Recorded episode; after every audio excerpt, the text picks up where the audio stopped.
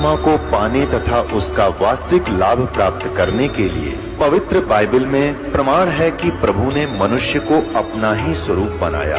छह दिन में सृष्टि रचकर सातवें दिन विश्राम किया। कुरान शरीफ में प्रमाण है कि हज़रत मोहम्मद को खुदा स्वयं कह रहे हैं कि मैंने तुम्हें उस परमात्मा की महिमा बताने के लिए भेजा है।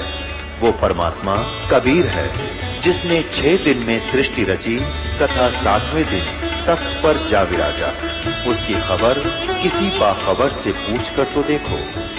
कृपया अवश्य सुनिए, जगत गुरु तत्वदर्शी संत रामपाल जी महाराज के अमृत वचन। पवित्र बाइबल में, जो छह दिन में सृष्टि रचने वाला भगवान का आदेश है कि मांस नहीं खाना, केवल फलदार पौधे, बीजदार पौधे, फलदार वृक्ष, ये तुम्हारे लिए नथिंग एल्स उसके बाद यदि पवित्र बाइबल में मांस खाने का आदेश है तो अल्लाह का नहीं, वो किसी और फरिश्ता का, वो हमें मान्य नहीं है। वो हमारे को यदि हम संविधान को तोड़ के, अब पहले ये क्लियर करते हैं कि वो, उसके बाद ये उदाहरण आपको देंगे। अब अठावन आपने सुन लिया है, अब ज़िंदा महात्मा, परमात्मा मिले थे कबीर जी उनको आकर के। तो ये कुरान शरीफ का ज्ञान देने वाला कह रहा कि, ए पैगंबर, ए मोहम्मद, हज़रत उस ज़िंदा, जो तुझे ज़िंदा रूप में परमात्मा आए थे, ज़िंदा महात्मा की वेशभूषा में। ज़िंदा पर भरोसा रखो, जो कभी मरने वाला नहीं है, और तारीफ़ के साथ उसकी पाकी, यानी पवित्रता, बयान करते रहो। और अपने बंदों के गुनाहों, यानी पापों से वह काफ़ी खबरदार है। अब इन्होंने यहाँ इस अठावन में ये खबीरा शब्द है। खबीरा कहो चाहे खबीरन कहो, कबीर कहो।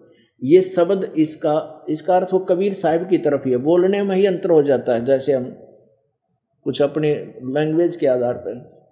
तो इन्होंने काफ़ी खबीरा का अर्थ काफ़ी कर दिया, काफ़ी खबरदार। वह अपने गुण बंदों के गुनाहों से वो कबीर नामक परमात्मा खबरदार है। आगे देखो, उनसठ में कमाल कर दिया।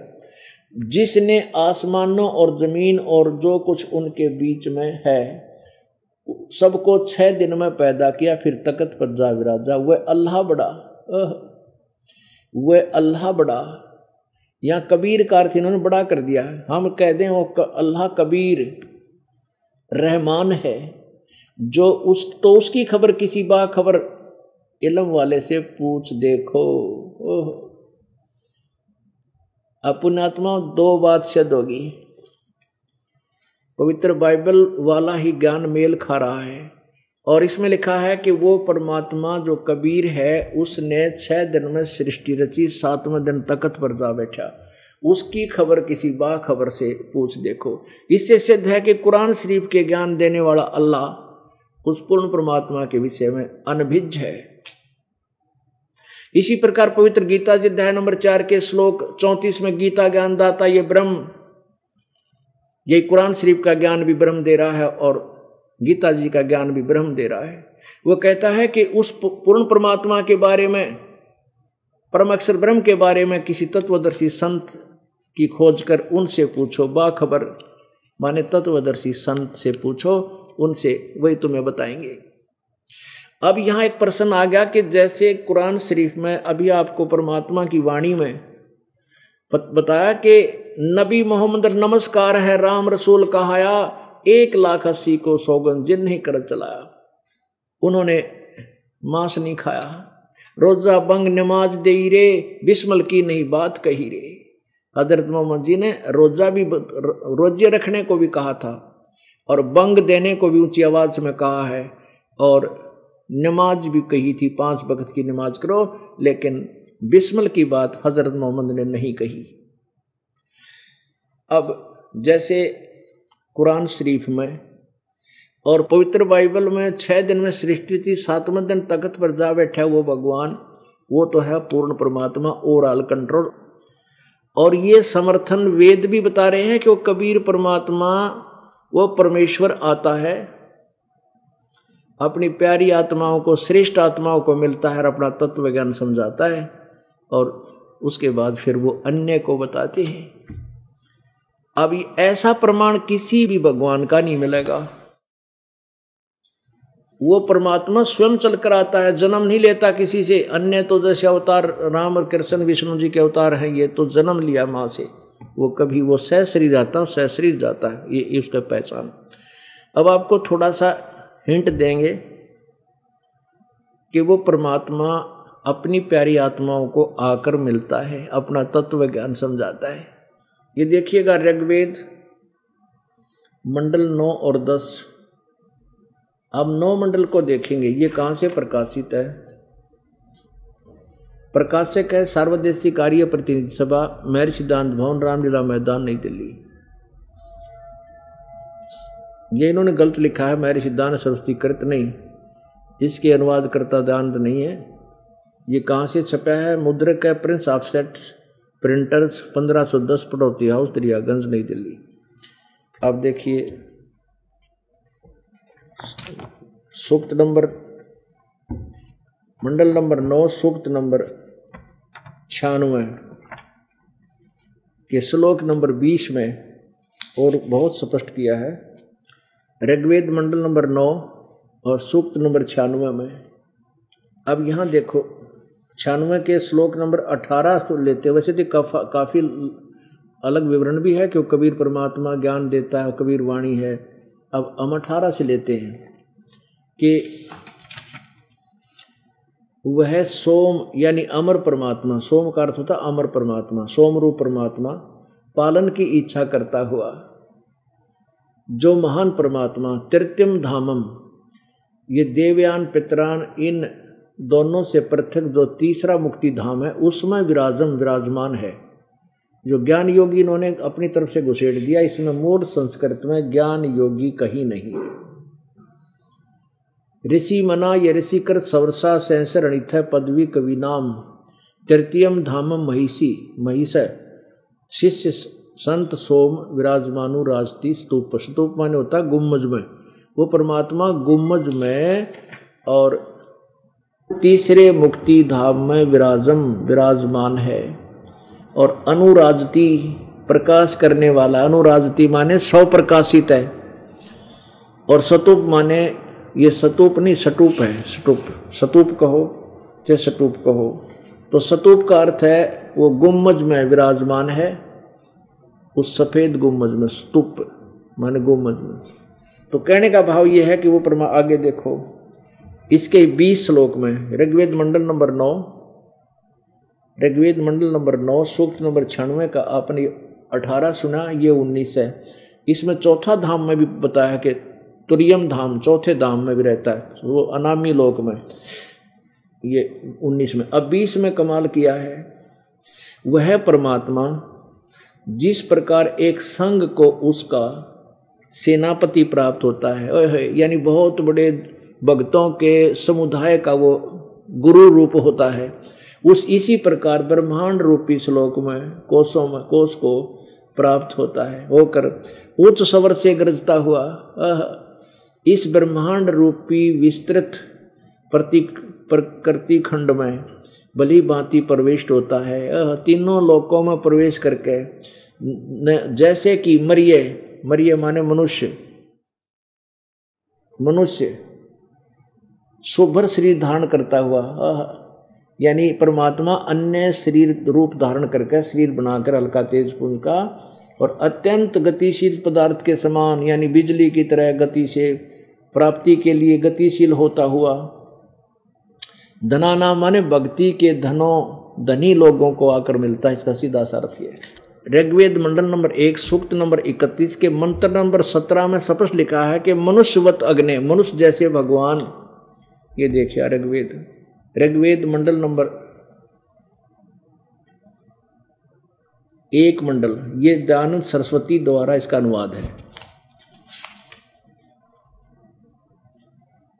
प्रकाशक है सार्वदेशिक कार्य प्रतिनिधि सभा, तीन बटा पाँच, महर्षि दयानंद भवन मैदान नई दिल्ली के। और ये प्रथम मंडल जो है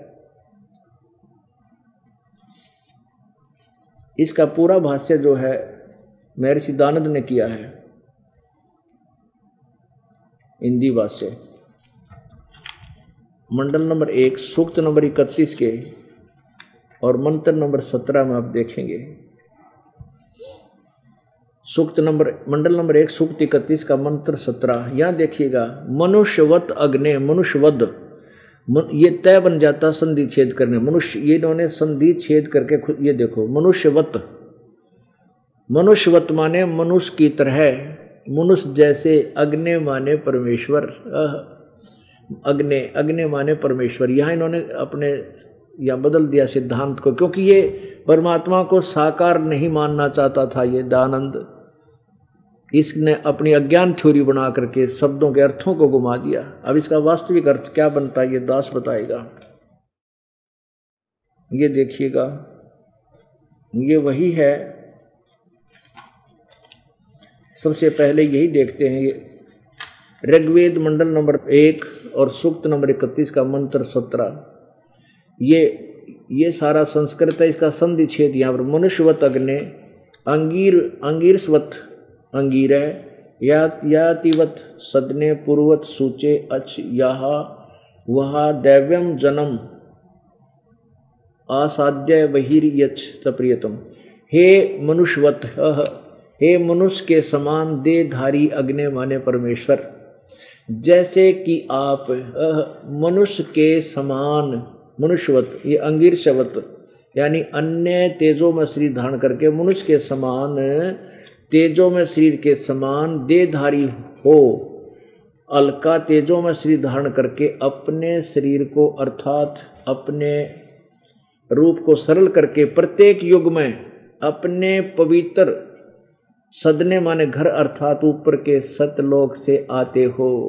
पूर्ववत पहले की तरह जैसे मनुष्य के समान जैसे मनुष्य प्रयत्न करके कार्य सिद्धि करता है, वैसे ही आप मनुष्य के समान कार्य करते हो। जैसे कहते हैं, इसका अर्थ यो है वैसे साधारण सा, हे मनुष्य जैसे परमेश्वर, हे मनुष्य जैसे देहदारी परमात्मा, आप जैसे पहले आते रहे हो और एक मनुष्य की तरह काम करके अपना निर्वाह करते हो। मनुष्य जैसा की तरह प्रयत्न करके अपना काम करके निर्वाह भी करते हो और हमें तत्व ज्ञान भी प्रचार करते हो। उसी तरह एक बार फिर आओ और हमें उस अपने पूर्व के स्थान जहाँ से हम आए थे वहाँ वहाँ पहुँचाओ। जैसे परमात्मा ने जुलाहे का एक काम किया ए, कपड़ा बुनते थे और परमात्मा थे। यही वेद प्रयत्न कह रहे हैं स्पष्ट कर रहे हैं। अब देखो अर्थात जैसे मनुष्य प्रयत्न करके कार्य सिद्ध करता है, वैसे ही आप मनुष्य के समान कार्य करते हो। प्रियम, हे प्यारे परमेश्वर, हमें अच्छी प्रकार प्राप्त होजिए। यानी उसी प्रकार आइयो तथा अपने भगत को प्राप्त की और शरण में लीजिए। इस काल के लोक से बहिर्षि माने बाहर सतलोक में जन्म अपने जन को, अर्थात अपने भगत को देवम देव स्वरूप अर्थात अच्छी आत्माओं में स्थायी रूप से प्रतिष्ठित कीजिए, यानी वहीं जहाँ से हम बिछुड़ कर आए हैं, वहाँ पर हमें भेज दीजिए। ओह, ये अन्य भी प्रमाण इसी प्रकार है। अब यहाँ इस दानंद के द्वारा किया हुआ अडंगानुवाद और देखो, ये फिर यकीन होगा थोड़ा थोड़ा आपको। ये देखो, अडंगानुवाद दानंद सरस्वती का। ये वही है हाँ ये आगे देखेंगे। ये वाला। अग्नि मनुष्यवत अग्नि। हे पवित्र प्राण के समान धारण करने वाले अग्नि, विद्याओं के सर्वत्र व्याप्त सभाध्यक्ष आप अग्नि को सभाध्यक्ष लिख रहे हैं। मनुष्यवत, मनुष्यों के आने जाने के समान, मनुष्य के समान, आने जाना नहीं, मनुष्य के समान। शरीर के व्यापक प्राणवायु के सदृश, राज्य कर्म में व्यापक पुरुष के तुल्य। जैसे पुरुष, मनुष्य, यानी पुरुष यतन के साथ कार्य को सिद्ध करते कराते हैं। जैसे उत्तम प्रतिष्ठा वाले विद्वान विद्या। इसका अर्थ है कि जैसे मनुष्य, पुरुष यतन के साथ कर्मों को सिद्ध करते कराते वैसे ही परमात्मा आप भी उसी की तरह काम करते हो। और आप साधारण मनुष्य की तरह आकर के कार्य करते हो। अब की बार फिर आओ और हमें आप अपने उस भगत को वहाँ पहुँचा देते हो, जहाँ पर वो पवित्र आत्मा रहती है, सतलोक के अंदर वहाँ भेज देते हो। इसका सीधा सा निर्णय, क्योंकि अपुण्यात्माओं, जो परमात्मा ने सीधा ज्ञान हमें दिया है, वो बिल्कुल श्रेष्ठ है, सिंपल लैंग्वेज में। उसको यदि हम अकेले उसको बतावें तक कोई किसी के कान पे जू नहीं रहेंगे। और इन वेदों के साथ तुलना करके बताओगे तो आपके कान खड़े हो जाते हैं और सचमुच तो भाई इससे भी अनुवाद करता ने, भले ही उसको गोल मोल किया, फिर भी सच्चाई छुपी नहीं। अब पुण्यात्माओं, तीन पवित्र धर्मों के पवित्र सदग्रंथों ने ये सिद्ध कर दिया कि परमात्मा मनुष्य के सदृश है, उस से शरीर है, उसका नाम कबीर है। वो नर आकार है, मनुष्य जैसा है। और चौथा पवित्र धर्म सिख धर्म है। उसमें पवित्र गुरु ग्रंथ साहिब के अंदर प्रश्न नंबर 24 पर अंकित है, गुरु नानक देव जी की महला पहला की वाणी उसमें क्या लिखा है, आँखों देखा परमात्मा को सत सचखंड में, क्योंकि परमेश्वर बेई नदी पर मिले थे, गुरु नानक देव जी को। और नदी में गोता लगाकर डूबने का बहाना करके उनकी आत्मा को सतलोक लेकर गए थे, फिर वापस छोड़ दिया था। पूरे ब्रह्मंडों से पूरी सती सतीथि परिचित करा के और कहा था कि मैं बनारस में एक जुलाहे की भूमिका करता हूँ, एक धानक का काम करता हूँ, वहाँ आ जाना प्यारी आत्मा, तुझे सतनाम और सार नाम दूँगा। अब उसी दिन से नौकरी त्याग करके गुरु नानक देव जी ने पहली उदासी, पहली यात्रा बनारस की की थी। और वहाँ बनारस में जाकर देखा था, वही भगवान जो सचखंड में देखा था, वही एक दानक का काम कर रहा है। उसने कहा था, फाई सूरत मलुकी वेश, ए ठगवाड़ा, ठगी, देश खरा सियाणा बहुता बार ये दानक रूप रहा करता रे आसपास के लोगों को कह रहा कि, ये बैठा भगवान, ये दानक रूप में, ये जुल्हे रूप में बैठा मालिक, ये है वो परमात्मा। अब जहाँ वो परमात्मा रहा करते, वहाँ के वो जुल्हे उस कबीर परमात्मा को तो एक सिंपल मैन समझते थे उनका वह बात जच्चे ना। अकी पंजाब का पंजाबी आकर एक इस नीरू के बेटे ने भगवान बताओ, इसकी बुद्धि खराब होगी। अब वो मानने नीरू आँखों देख रहे गुरु नानक देव। तो पुण्यात्माओं, गुरु ग्रंथ साहिब के प्रश्न नंबर 721 पर लिखा है, उसमें लिखा है कि एक अर्ज़ गुप्तम पेश तो दरकून करतार हक्का कबीर करीम तो बे अप्रवर्दिकार। हक्का कबीर माने सत कबीर। ये सत कबीर तो ही निर्विकार परमात्मा है, सारी सृष्टि का रचन वाला है। ये तो चारों पवित्र धर्मों के पवित्र सदग्रंथों ने और आँखों देखा, गुरु नानक देव जी ने सिद्ध कर दिया कि परमात्मा साकार है, मनुष्य सदृश्य है, उसका नाम कबीर है। अब आँखों देखे गवा आपको और क्लियर कर देंगे, आदरणीय संत गरीबदास जी, आदरणीय संत गीसा दास जी, आदरणीय संत दादू दास जी, आदरणीय संत मलुक दास जी, आदरणीय संत धर्मदास जी और आदरणीय रामानंद, महर्षि रामानंद जी। ये आँखों देखा बताएँगे कि कि उन्होंने बताया है कि संत गरीबदास जी ने कहा कि अनंत कोट ब्रह्मंड का एक रति नहीं भारे। सतगुरु पुरुष कबीर हैं ये, कुल के सिरजन हारे। अनंत कोट ब्रह्मांड का उसको एक रति नहीं भार। उस मालिक का इतनी शक्तिशाली है वो कबीर भगवान। और सतगुरु सतगुरु और पुरुष दोनों शब्द लगाए हैं। संत गरीबदास जी ने अपने परमेश्वर के साथ। सतगुरु माने तत्वदर्शी संत और पुरुष माने परमात्मा। सतगुरु पुरुष कबीर हैं, ये कुल के सिरजनहार। बोलो सतगुरुदेव। परम पिता परमात्मा, सारी सृष्टि के रचनहार। पूर्ण ब्रह्म, परम अक्षर ब्रह्म। कबीर देव, कबीर साहब।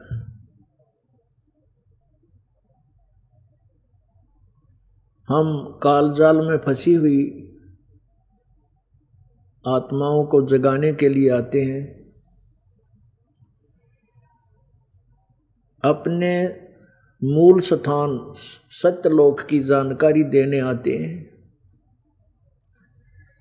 वो परमात्मा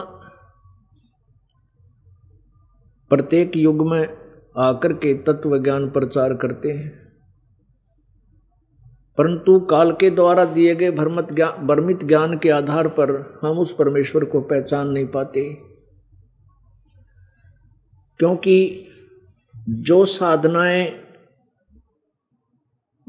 भगत जन ऋषि जन साधक करते थे, उनसे परमात्मा प्राप्ति नहीं होती। क्योंकि गीता जी अध्याय नंबर ग्यारह के श्लोक नंबर सैतालीस और अड़तालीस में गीता ज्ञान दाता ये ब्रह्म काल स्वयं कह रहा है कि जो मेरा वास्तविक रूप है, क्योंकि इक्कीस ब्रह्मंड का मालिक राम, स्वामी, प्रभु, ये ज्योति निरंजन काल है। और सभी ऋषिजन, देवता, ये सभी साधक इस ब्रह्म की प्राप्ति का प्रयत्न कर रहे, करते रहे। उन्होंने साधना का कौन सा सहयोग दिया, कौन सा साधन अपनाया? जैसा कि यजुर्वेद अध्याय नंबर चालीस के श्लोक नंबर पंद्रह में वेद ज्ञान दाता ब्रह्म कह रहा है कि मेरा ओम नाम है, पंद्रह और सत्रह में। और वो परमात्मा ऊपर गुप्त है। वो प्रोक्ष है, पूर्ण ब्रह्म। और मेरा ओम नाम है, ओम नाम का जाप। काम करते करते सिमरण करो, विशेष कसक के साथ सिमरण करो। मनुष्य जीवन का मूल कर्तव्य जान करके ओम नाम का स्मरण करो। ये तो है वेदों में लिखा है। यही प्रमाण पवित्र गीता जी अध्याय नंबर आठ के श्लोक नंबर तेरह में कहा है, गीता ज्ञान दाता ने, क्योंकि गीता जी का ज्ञान ये ब्रह्म दे रहा है। और ब्रह्म ने इस ज्योति निरंजन काल ने श्री कृष्ण जी के शरीर में प्रवेश करके यो गीता जी का ज्ञान बताया। ये कह रहा है कि मेरा एक ओम मंत्र है, आठवें अध्याय के तेरहवें श्लोक में, ओम इति एक अक्षरम ब्रह्म व्यवहारण माम अनुसमरण यह प्रयाति तजनदेहम से याति परमाम गति मेरा केवल एक अक्षर ओम है। उच्चारण करके सिमरण करने का। और इसको अंतिम श्वास तक जो सिमरण करता हुआ शरीर त्याग कर जाता है, वो मेरे वाली परम गति को प्राप्त होता है। एक तो इन साधकों ने, ऋषियों ने वेदों को पढ़ा, उसमें देखा कि ओम नाम ही एक जाप है। वेदों से ओम नाम का जाप उन्होंने साधना के लिए सेलेक्ट कर लिया, चुन लिया।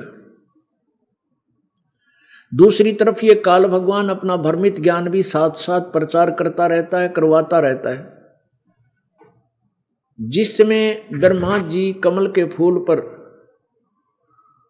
सचेत हुए, क्योंकि इनको अचेत करके रखा जाता है। ये युवा अवस्था में थे।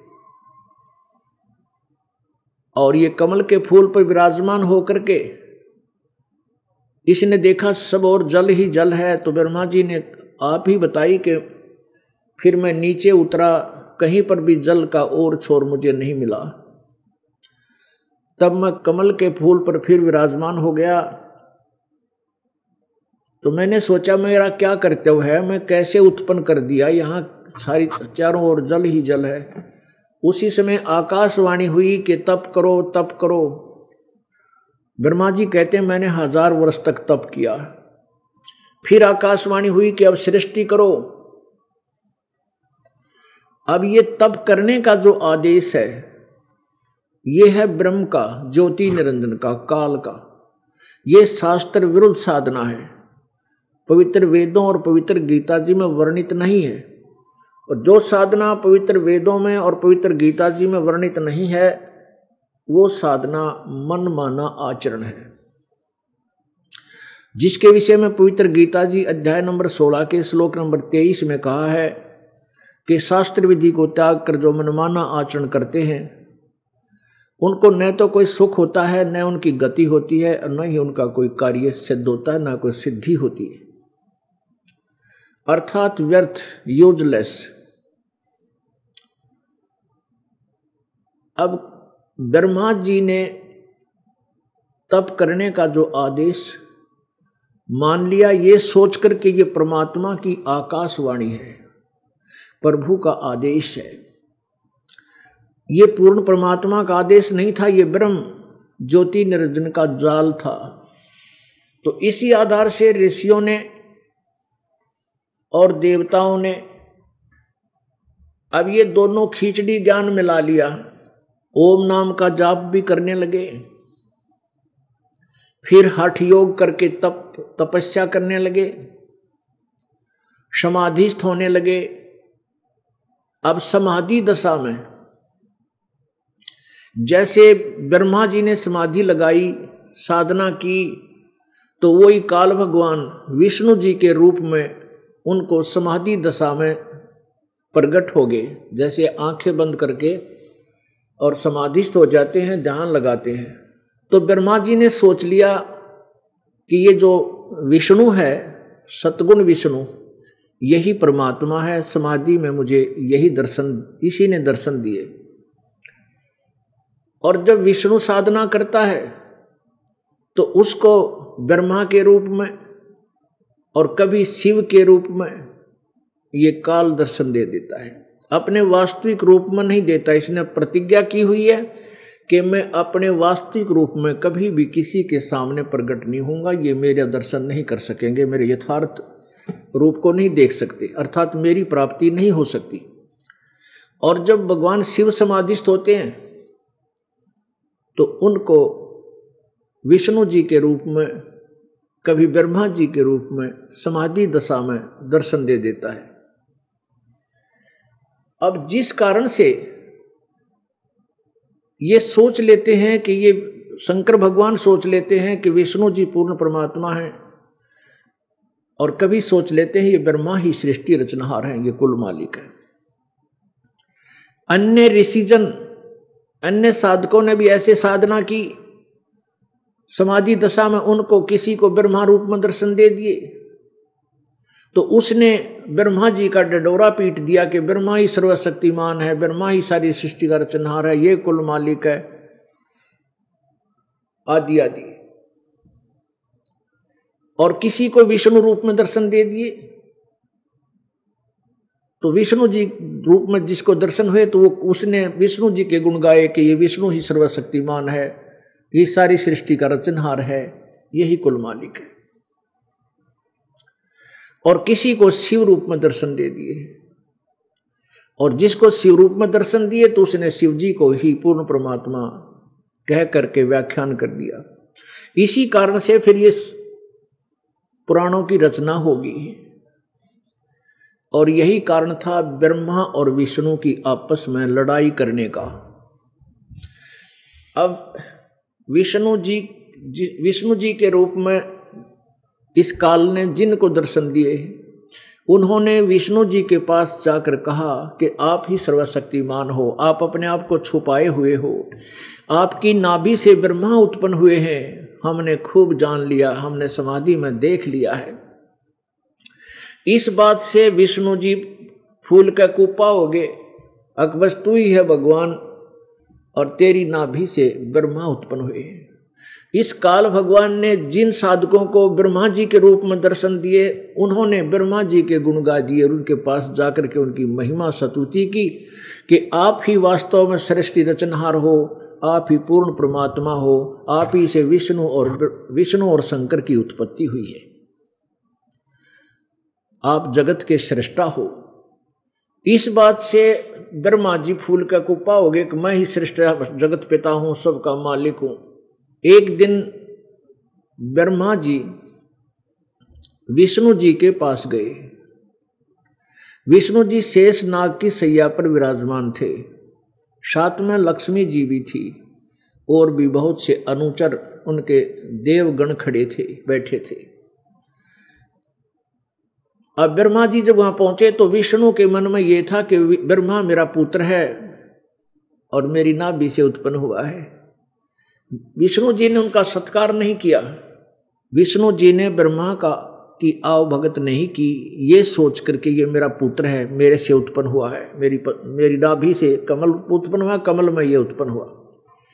और उधर से ब्रह्मा के मन में ये था कि विष्णु मेरा ही पुत्र है, मैं जगत का स्वामी हूँ, क्योंकि अन्य ऋषियों, महर्षियों ने यही गुण गा रखे थे। अब ब्रह्मा जी ने जब देखा कि विष्णु ने तेरा सत्कार नहीं किया तो कहने लगा कि उठ बेटा, मैं तेरा बाप आया हूँ और अपने बाप को देखकर तू गर्व करता है, तेरी बुद्धि ठिकाने लानी पड़ेगी। उधर से भगवान विष्णु कहने लगा कि, आजा बेटा, मैं तेरा बाप हूँ, तू मेरी नाभि कमल से उत्पन्न हुआ है। अब इस बात पर कि मैं तेरा बाप वो कहता, मैं तेरा बाप दोनों का झगड़ा हो गया। आपस में हथियार उठा लिए, लड़ाई प्रारंभ होगी। बहुत सी सेना भी मर गई। तो फिर इस काल भगवान ने, ज्योति निरंजन ब्रह्म ने इन दोनों के बीच में एक तेजों में स्तंभ खड़ा कर दिया। एक प्रकाश में एक खंबा खड़ा कर दिया, बीच में बहुत ही लंबा चौड़ा। तो इन दोनों भगवानों ने लड़ना तो बंद कर दिया। उस स्तंभ की जानकारी में लग गए कि ये कितना लंबा चौड़ा है, किधर से आया है, किधर इसका और छोर है। एक जना ऊपर को चला गया, एक जना नीचे को वापस आ गए। ब्रह्मा ने झूठ बोल दिया कि मैंने इसका छोर पा लिया है। विष्णु जी ने सत्य बता दिया कि मुझे इसका और छोर नहीं मिला। तो उस समय ये काल भगवान अपने सदा, शिव रूप में इनके पास प्रकट हो गया। और फिर इनको बताया कि तुम दोनों ने अपने आप को भगवान मान लिया, तुम भगवान नहीं हो, तुम ईश नहीं हो, स्वामी नहीं हो। अब देखिएगा प्रमाण, ये देखिएगा श्री शिव पुराण, श्री महाशिव पुराण, हिंदी टीका सहित श्री शिव महापुराण। इसके अनुवादक हैं विद्या अवरिधि पंडित ज्वाला प्रसाद जी मिश्र कृत हिंदी टीका सहित खेमराज प्रकाशन खेमराज श्री कृष्णदास प्रकाशन मुंबई अब इसमें देखिएगा विद्वेश्वर संहिता। प्रश्न नंबर सत्रह पे यह है शिव पुराण, पृष्ठ सत्रह। और विद्वेश्वर संहिता एक अध्याय नौ। पहले यहाँ से शुरू करेंगे जहाँ इनका युद्ध प्रारंभ हुआ। ये पृष्ठ ग्यारह पे विद्वेश्वर संहिता भाग एक अध्याय छह में यहाँ से शुरू होता है। नंदीकेश्वर बोले, हे योगिंदर, आगे एक समय विष्णु भगवान शेष सैया पर अपने गुरुड़ आदि पार्षदों से युक्त लक्ष्मी सहित सैन करते थे, यानी लेटे हुए थे। उस समय ब्रह्म ज्ञानियों में श्रेष्ठ ब्रह्मा जी अपनी इच्छा से वहाँ आए और सब प्रकार सुंदर सेज पर सैन करते हुए कमल लोचन विष्णु जी से पूछने लगे, तुम कौन हो जो मुझे देखकर अभिमानी पुरुष के समान सैन करते हो? हे वत्स, हे बेटा, उठो, देखो, मैं तुम्हारा स्वामी आया हूँ। स्वामी माने तुम्हारा मालिक, पिता। आए हुए गुरु को देखकर जो अभिमान करता है, उस द्रोही मूड का प्राश्चित होना उचित है। यह सुनकर विष्णु के अंतर में तो क्रोध हुआ, अंदर से तो गुस्सा हो गए, ऊपर परंतु बाहर से शांत रहे और बोले, हे वत्स, हे बेटा, तुम्हारा मंगल हो, बैठो इस आसन पर विराजो। इस समय तुम्हारा नेत्र कुटिल और मुख वक्र क्यों है? क्यों वक्र क्यों हो रहा है? ब्रह्मा जी बोले, वत्स विष्णु ए बेटा विष्णु, तुमको माया के प्रभाव से अभिमान है। हे पुत्र, मैं तुम्हारा रक्षक और जगत का पिता मैं हूँ। विष्णु जी बोले, यह तो सब जगत मुझमें सचित है सचित है। तुम चोर के समान किस प्रकार अपना कहते हो? तुम मेरी नाभि कमल से उत्पन्न हुए हो। इससे मेरे पुत्र हो। मुझे पुत्र कहना व्यर्था है। नंदी केश्वर बोले, इस प्रकार ब्रह्मा, विष्णु दोनों से, दोनों ही रजोगुण से मुक्त होकर विवाद करने लगे। मैं श्रेष्ठ हूँ, मैं स्वामी हूँ, ऐसा कहकर एक दूसरे को मारने की इच्छा से युद्ध करने में उत्सुक हुए। हंस और गुरुड़ वाहन करके सतीत हो, ये दोनों युद्ध, देव युद्ध करने लगे तब ब्रह्मा और विष्णु के वाहन गण भी युद्ध करने लगे। तब संपूर्ण देवताओं ओह, तब संपूर्ण देवता विमानों में बैठकर उस महा अद्भुत युद्ध देखने को चले आए और आकाश में उनके ऊपर फूल बरसाने लगे। जय हो इन देवताओं की। अब देखो पुण्यात्माओं ये अपने सदग्रंथ, अपने भगवान जिनको हम सर्वस्वा और भगवान मान्या करते थे। ये बालका की तरह लड़ाई कर रहे हैं, जैसे तीसरी, चौथी कक्षा के बच्चे लड़ा करें एक कहता, मैं तेरा बाप, वो कहेगा मैं तेरा बाप। दोनों मुक्का मुक्का, वो उसके ग्रेवान पकड़ ले। और फिर अध्यापक के पास जाते हैं। अध्यापक पूछता, भाई क्यों? क्या झगड़ा तुम्हारा? वो नु कह, जी, यू नो बोला, मैं तेरा बाप। वो नु कह, ना जी, यू पहला यू बोला, मैं तेरा बाप। तो ये तो हमारे भगवान थे जी नाम सुप्रीम पावर माना थे। और ईब उन देवताओं के लक्षण देख लो। और तेरा गजब हो अब दो ग्रुपों की लड़ाई होने जा रही है। तो बुद्धिमान लोग उनका बीच बचाव करके, बचाव करया करें। और ये नो के ऊपर तो फूल बरसाओ देवता। नो शाबाश, हो जाओ करड़े, लड़ो। ए थरा गजब भैया ये। तुम्हारे तो देवताओं के लक्षण है। तो यहाँ परमात्मा से ही कहे, निरंजन धन, तेरा दरबार जहाँ तनक नहीं, न्याय विचार कितने भी कोई विचारवान बात नहीं इस जगत में। अब क्या होता है कि दोनों लड़ रहे हैं, आपको बता दिया, ये तकरीबन यही है। बस अब मोटा है, मैं ये बताना चाहूँगा कि ये भगवान नहीं है। दास नहीं कह रहा, ये जीवनी बता रही है ब्रह्मा, विष्णु, महेश की कि ये परमात्मा नहीं है। और हम हम इनको ईस मान रहे थे, मालिक मान रहे थे, भगवान मानते थे। ये देखिएगा। प्रश्न नंबर सत्रह पर आ गए हम अब क्या होता है कि अध्याय नौ। अब यहाँ से पढ़ेंगे, हम अपने काम की बातें लेंगे। नंदी केश्वर बोले, इस प्रकार भगवान ने ये शिव शिव आके वहाँ प्रकट हो गया, काल शिव रूप में प्रकट हो गया। उन नमर हुए ब्रह्मा और विष्णु पर अनुग्रह करके उनके युद्ध में जो परस्पर उनकी सेना मारी गई थी उस सबको अपनी शक्ति से जीवित कर उठाया।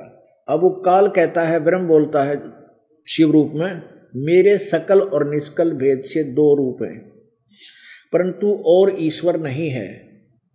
इस कारण से उनके दो रूप नहीं हो सकते। पहला सतम रूप, जो इसने सतम रूप खड़ा किया बीच में, और पीछे मूर्तिमान रूप धारण किया। इसमें ब्रह्म रूप निष्कल है, जो दिखाई नहीं देता। जिस रूप में गुप्त रहता, उसको तो कहता वो निसकल है, निराकार है और ईश रूप सगुण है। मेरे यह दोनों रूप सिद्ध हैं, दूसरे किसी के नहीं।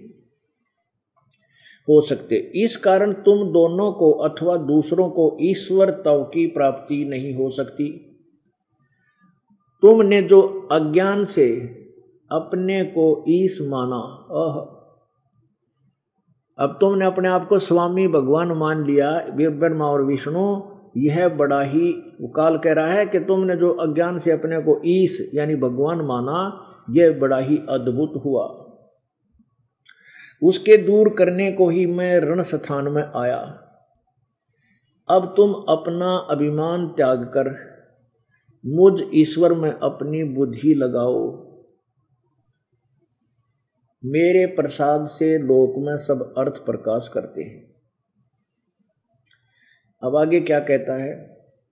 मैं ही परब्रह्म हूँ, मेरा ही कल अकल रूप है। ब्रह्म होने से मैं ईश्वर हूँ।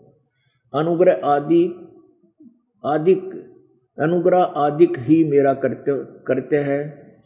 सर्वव्यापी होने से और जगत के वर्धक होने से मैं ब्रह्मा हूँ। हे ब्रह्म हे ब्रह्म केशव क्षमता और व्यापक होने से मैं आत्मा हूँ आदि आदि। मैं इस सब, मैं इस सब का ईश हूँ। यह मेरा है मेरे सिवा किसी दूसरे का नहीं है। प्रथम तो ब्रह्म तत्व ब्रह्म तत्व ज्ञान के निमित्त निष्कल रूप ब्रह्म का प्रादुर्भाव हुआ। अब आगे देखो अठारह पे यहाँ देखिएगा। ये काल कह रहा है पुत्रो, यह कृत आपने तप से प्राप्त किया है। अब देखो, क्या कहा है? जैसा कि आपको बताया था कि काल ने आकाशवाणी की, ब्रह्मा ने हज़ार वर्ष तक तप किया और फिर कहा सृष्टि करो। फिर इसके बाद फिर विष्णु ने तप किया, कोई हज़ार वर्ष तक। फिर शिव ने तप किया तो इन सबको इन्हीं की तपस्या के प्रतिफल में इनको यहाँ के एक एक विभाग प्रदान कर दिए।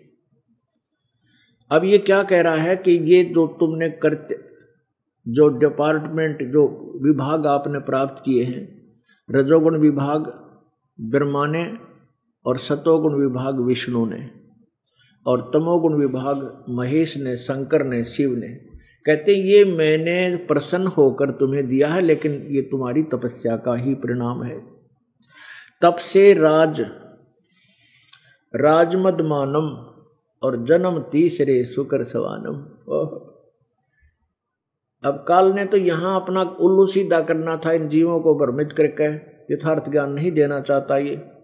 ये चाहता है कि यहाँ ये तपस्या आदि करें इससे इनको राज्य प्राप्त हो जाए, राज्य प्राप्त करके ये नरे खोटे कर्म करें और फिर चौरासी लाख योनियों में इनके इतने पाप इकट्ठे हो जाएँ कि फिर कई जन्मों तक ये चौरासी लाख योनियों में भ्रमित रहें। तो काल तो चाहता है कि इस प्रत्येक प्राणी को इतना ज्ञान भर दूँ, इतना ज्ञान दे दूँ कि ये परमात्मा से दूर हो जाए। और परमेश्वर का प्रयत्न ये रहा है कि मैं अपनी सतिथि को यहाँ बनाए रखूँ और ये प्राणी नास्तिक होने से बचे रहे। वो परमात्मा इसलिए समय समय पर आकर के साधु रूप, संत रूप बना करके, गुरु रूप बना करके अपनी प्यारी आत्माओं को मिलते हैं, अपने सच, अपनी वास्तविकता से परिचित कराते हैं, फिर उनमें भी सिद्धियाँ दे देते हैं, शक्ति दे देते हैं, फिर उनसे भी ऐसे कुछ ईश्वरीय शक्ति प्रकट होने लग जाती है, जिससे जगत फिर परमात्मा को चाहने लग जाता है। तो काल का ये जाल परमात्मा ने आकर के हमारे सामने प्रत्यक्ष किया है, समझाया है। अब यहाँ देखो क्या कहते हैं कि तुमने जो तप, ये दो विभाग प्राप्त किए हैं, ये अपनी तपस्या से ही किए हैं। ये देखिएगा इसी शिवपुराण में रुद्र संहिता। ये शिव पुराण पृष्ठ सत्रह, पुराण वही है ये, विद्वेश्वर संहिता के बाद रुद्र संहिता। अध्याय छः का प्रश्न नंबर सत्रह पे यह स्पष्ट किया है, तब शिव, विष्णु ने शिव को नमस्कार कर बड़ा तप किया। शक्ति से ही परमेश्वर अंतर्ध्यान हो गए। ये काल आदेश दे जाता है और अपने लोक में गए। इधर विष्णु जी ने द्वादश ये ब्रह्मा को आदेश दिया। इधर विष्णु जी ने द्वादश सैंस दिव वर्ष तक तपस्या की। ओहो इधर विष्णु जी ने बारह हज़ार दिव्य वर्ष तक तपस्या की, परंतु अपना अभिलिस्त कल्याणकारी शंकर का दर्शन नहीं पाया। अय है अपुण्यात्मा, अब क्या बताना चाहता था ये दास कि जो साधना इन ऋषियों ने, देवताओं ने की, परमात्मा प्राप्ति नहीं हो सकती उस साधना से। अब ये काल ब्रह्मा विष्णु को क्या समझा रहा है ये देखिएगा। अब हम आगे हैं विद्वेश्वर संहिता, अध्याय दस, पृष्ठ अठारह पे। वो रुद्र संहिता थी जो तपस्या के विषय में आपको जानकारी दी। ये काल कहता है, हे पुत्रो, यह कृत आपने तप से प्राप्त किया है, जो कि सृष्टि, उत्पत्ति और पालन कहता है, जो मैंने प्रसन्न होकर तुम्हें दिया है। इसी प्रकार से दूसरे को दो कृत, रुद्र और महेश को प्रदान किए हैं। परंतु अनुग्रह कृत कोई भी पाने में समर्थ नहीं है। सो, पूर्व के कर्म तुमने समय के विस्तार से समय से विसार दिए थे, रुद्र और महेश ने उन्हें भुलाया नहीं। अपुण्यात्मा इन भगवानों की जीवनी में ही आपको बहुत कुछ ज्ञान हुआ। जो परमात्मा कबीर जी पहले ही बताया करते थे। तीन गुणों की भक्ति में ये भूल पड़ो संसारे। कह कबीर निज नाम बिना भाई कैसे उतरो पार। तीन गुणों, रजगुण, ब्रह्मा, सदगुण, विष्णु तमगुण शिव जी की साधना में ये सब भूले पड़े हैं। और सतनाम, निज नाम के बिना तुम्हारी कैसे कल्याण होगा, तुम पार कैसे होगे? अब जो सिद्ध करना चाहता था ये दास के ब्रह्मा और विष्णु और शिव, इनसे अलग एक और शक्ति है जो काल है। और वही जैसे इस शिव पुराण के रचयिता ने जब अपनी साधना की तो उस काल भगवान ने इसको शिव दर्श, रूप में दर्शन दिए। तो शिव पुराण के लेखक ने भगवान शिव को पूर्ण परमात्मा मान लिया। और साथ में फिर ये भी लिखना पड़ा कि वो, क्योंकि जो आदेश, जो वो बोला गया था शिव के द्वारा, उसको जो का त्यों लिपिबद्ध करना पड़ा। किसने? व्यास जी ने। वेद व्यास जी के कुछ तो अपने विचार हैं पुराणों में। अन्यथा अधिकतर उसने वही लिखा है जो किसी की वार्ता हुई है, जैसी भी हुई है। तो इसमें यह सिद्ध हो गया कि ब्रह्मा और विष्णु और रुद्र और शिव, महेश, इनसे अलग एक और शक्ति है जो यहाँ शिव रूप में प्रकट हुआ था। जो ब्रह्मा और विष्णु का युद्ध हुआ, उस समय जो लीला की उसने शिव रूप में प्रकट होता है। ऐसे ही कहीं और किसी की का ऐसे हो जाता है तो वहाँ किसी को शिव रूप में, विष्णु रूप में दर्शन दे देता है। तो वो विष्णु को ही परमात्मा मान बैठते हैं। किसी को ब्रह्मा रूप में दर्शन दे देता है, वो ब्रह्मा को परमात्मा मान बैठते हैं। लेकिन ये काल अलग है जो महाब्रह्मा, महाविष्णु, महाशिव रूप धारण कर लेता है। मिलते जुलते रूप होते हैं इनके। और दूसरा ये सिद्ध हो गया कि ब्रह्मा, विष्णु, ये कंप्लीट गॉड नहीं है। ये पूर्ण परमात्मा नहीं है। इनका भी जन्म और मृत्यु होता है। अपुणात्मा ये सत्संग सथल, ऐसा सामूहिक सथल है कि इसमें पहली कक्षा के बच्चे भी आए होंगे, जो आज ही नाम लेने आए हैं, कुछ ज्ञान समझा है। अब वो ये सोचेंगे कि ब्रह्मा, विष्णु, महेश नासवान है, ये तो हमने कभी पढ़ा नहीं। इस सतलोक आश्रम में यही पढ़ाया जाता है। सदग्रंथों के गुड़ रहस्य रूबरू कराए जाते हैं पुण्यात्माओं को, और तब इनको विश्वास हो जाता है। इसी कारण से दिन दोगुनी, रात चौगनी, प्रोग्रेस हो रही है भक्तों की वृद्धि में। अब बुद्धिमान समाज है, आँखों देखकर प्रमाणों को तुरंत भागा आता है और साथ में दस पाँचों को और लाता अपने मित्रों को, परिवारजनों को कि आ जाओ लुट गए, रह गए, पीछे पछताओगे फिर। अब देखिएगा ये श्री देवी पुराण।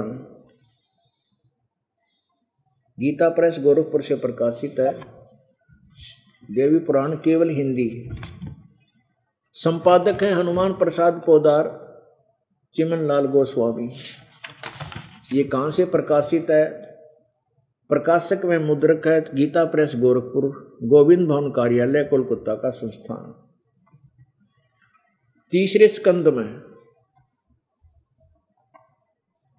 तीसरा स्कंद पृष्ठ 123 पर। अब विष्णु जी अपनी माता दुर्गा की महिमा गा रहे हैं, तुम शुद्ध स्वरूपा हो। यह संसार तुम ही से उद्भासित हो रहा है। मैं विष्णु, मैं ब्रह्मा और शंकर, हम सभी तुम्हारी कृपा से विद्यमान हैं। हमारा आविर्भाव अर्थात जन्म और त्रोभाव अर्थात मृत्यु हुआ करता है। केवल तुम ही नत हो, जगत जननी हो, प्रकृति और सनातनी देवी हो। भगवान शंकर बोले, देवी, यदि महाभाग विष्णु तुम ही से प्रकट हुए हैं तो उनके बाद उत्पन्न होने वाले ब्रह्मा भी आप ही के बालक हुए तुम्हारे ही बालक हुए। फिर मैं तमोगुणी लीला करने वाला शंकर क्या तुम्हारी संतान नहीं हुआ? अर्थात मुझे भी उत्पन्न करने वाली तुम ही हो, तुम हो, तुम ही हो। सिवे संपूर्ण संसार की सृष्टि करने में तुम में तुम बड़ी चतुर हो। इस संसार की सृष्टि स्थिति और संहार में तुम्हारे गुण सदा समर्थ हैं। उन्हीं तीनों गुणों से उत्पन्न हम ब्रह्मा, विष्णु एवं शंकर नियमानुसार कार्य में तत्पर रहते हैं। अब पुण्यात्माओं, इसे यह भी सिद्ध हो गया कि ब्रह्मा, विष्णु, महेश अविनाशी नहीं है। ये स्वयं स्वीकार करते हैं और इन्हीं की जीवनी में लिखा है। दास केवल पढ़कर सुना रहा है। ये काम तो आज तय हज़ारों वर्ष पहले हमारे धार्मिक गुरुओं ने करना चाहिए था, जो दास की ड्यूटी लाई अब। तो वो गुरु नहीं थे। वो काल के दूत थे जो हमारे पूर्वजों को भ्रमित करके उल्टी पढ़ाई पढ़ाएँगे आउट ऑफ़ सिलेबस ज्ञान दे दे गए और दस रुपए के नोट को एक हज़ार रुपये का बताते रहे। अब उनकी कीमत देखी, उन पर लिखी हुई तो हज़ार रुपये के नोट नहीं थे। बस इतनी सी बात है। अब देखो पुण्यात्माओं, गीता जी, वही पवित्र गीता जी जो पचपन सौ वर्ष पहले, लगभग पचपन सौ वर्ष पहले श्री वेद व्यास जी द्वारा लिपिबद्ध की गई थी और काल द्वारा बोली गई थी, ब्रह्म द्वारा श्री कृष्ण में प्रवेश करके। और उसको अभी तक पूरा हिंदू समाज रट्टे लगा रहा था, बड़ी पर उसको पढ़ते थे नित्य पाठ करते थे और बड़ा शिरोधार्य मानते थे कि बहुत अच्छा उत्तम ग्रंथ है। ग्रंथ उत्तम है, इसमें कोई शंका नहीं है। लेकिन ये हमें संदेश क्या दे रहा है, इसका कति ज्ञान नहीं था। अब इसमें हमने पढ़कर देखा तो हमें पता लगा कि किसकी क्या स्थिति है। गीता जी अध्याय नंबर दो के श्लोक नंबर छियालीस में कहा है कि, हे अर्जुन बहुत बड़े जलाशय की प्राप्ति के उपरांत, छोटे जलाशय में जैसी आस्था रह जाती है, ऐसी स्थिति उसकी हो जाएगी जिसको पूर्ण परमात्मा का तत्व ज्ञान, पूर्ण परमात्मा की महिमा से जो परिचित हो जाएगा, उस साधक की ऐसी स्थिति हो जाएगी। अपुण्यात्माओं कितना कितना निर्मल जो है ना उदाहरण दिया है, सटीक उदाहरण है। कि जैसे पहले पुराने समय में दस बीस परिवार किसी तालाब का आश्रय लेकर उस पर आश्रित हो जाते थे, उसी से सिंचाई करते थे। ऐसे मेहनत बहुत करते थे, पहले ऐसे हाथों से पानी सिंचाई करके कुछ क्षेत्र को बीज लेते थे। उसी तालाब से पानी पीते थे, जल पीते थे। उसी में नहाते धोते पशुपालन करते थे। अब छोटा जलाशय, छोटा तालाब, दो एक वर्ष वर्षा ना हो, वो सूख जाता है। उस पर आश्रित व्यक्ति भी त्राही त्राही करने लग जाती है। अर्थात वो पर्याप्त जल नहीं है। जल बुरा नहीं है, लेकिन पर्याप्त नहीं है। फिर ये बताया कि उस तालाब के स्थान पर एक बहुत बड़ा जलाशय प्राप्त हो जावे। एक बहुत बड़ी लेक, बहुत बड़ी झील जिसमें दस वर्ष भी वर्षा ना हो तो भी जल समाप्त ना हो। और उन परिवारों को वो जलाशय नज़र आ जा तो ठाक अपने सारे गुदड़गा बेना, और वहाँ जा बैठेंगे उसके किनारे, वो छोड़ देंगे उस छोटे जलाशय को, तुरंत त्याग देंगे। अब कहने का भाव यह कि वो छोटा जलाशय में जल बुरा नहीं था, लेकिन वो अपर्याप्त था।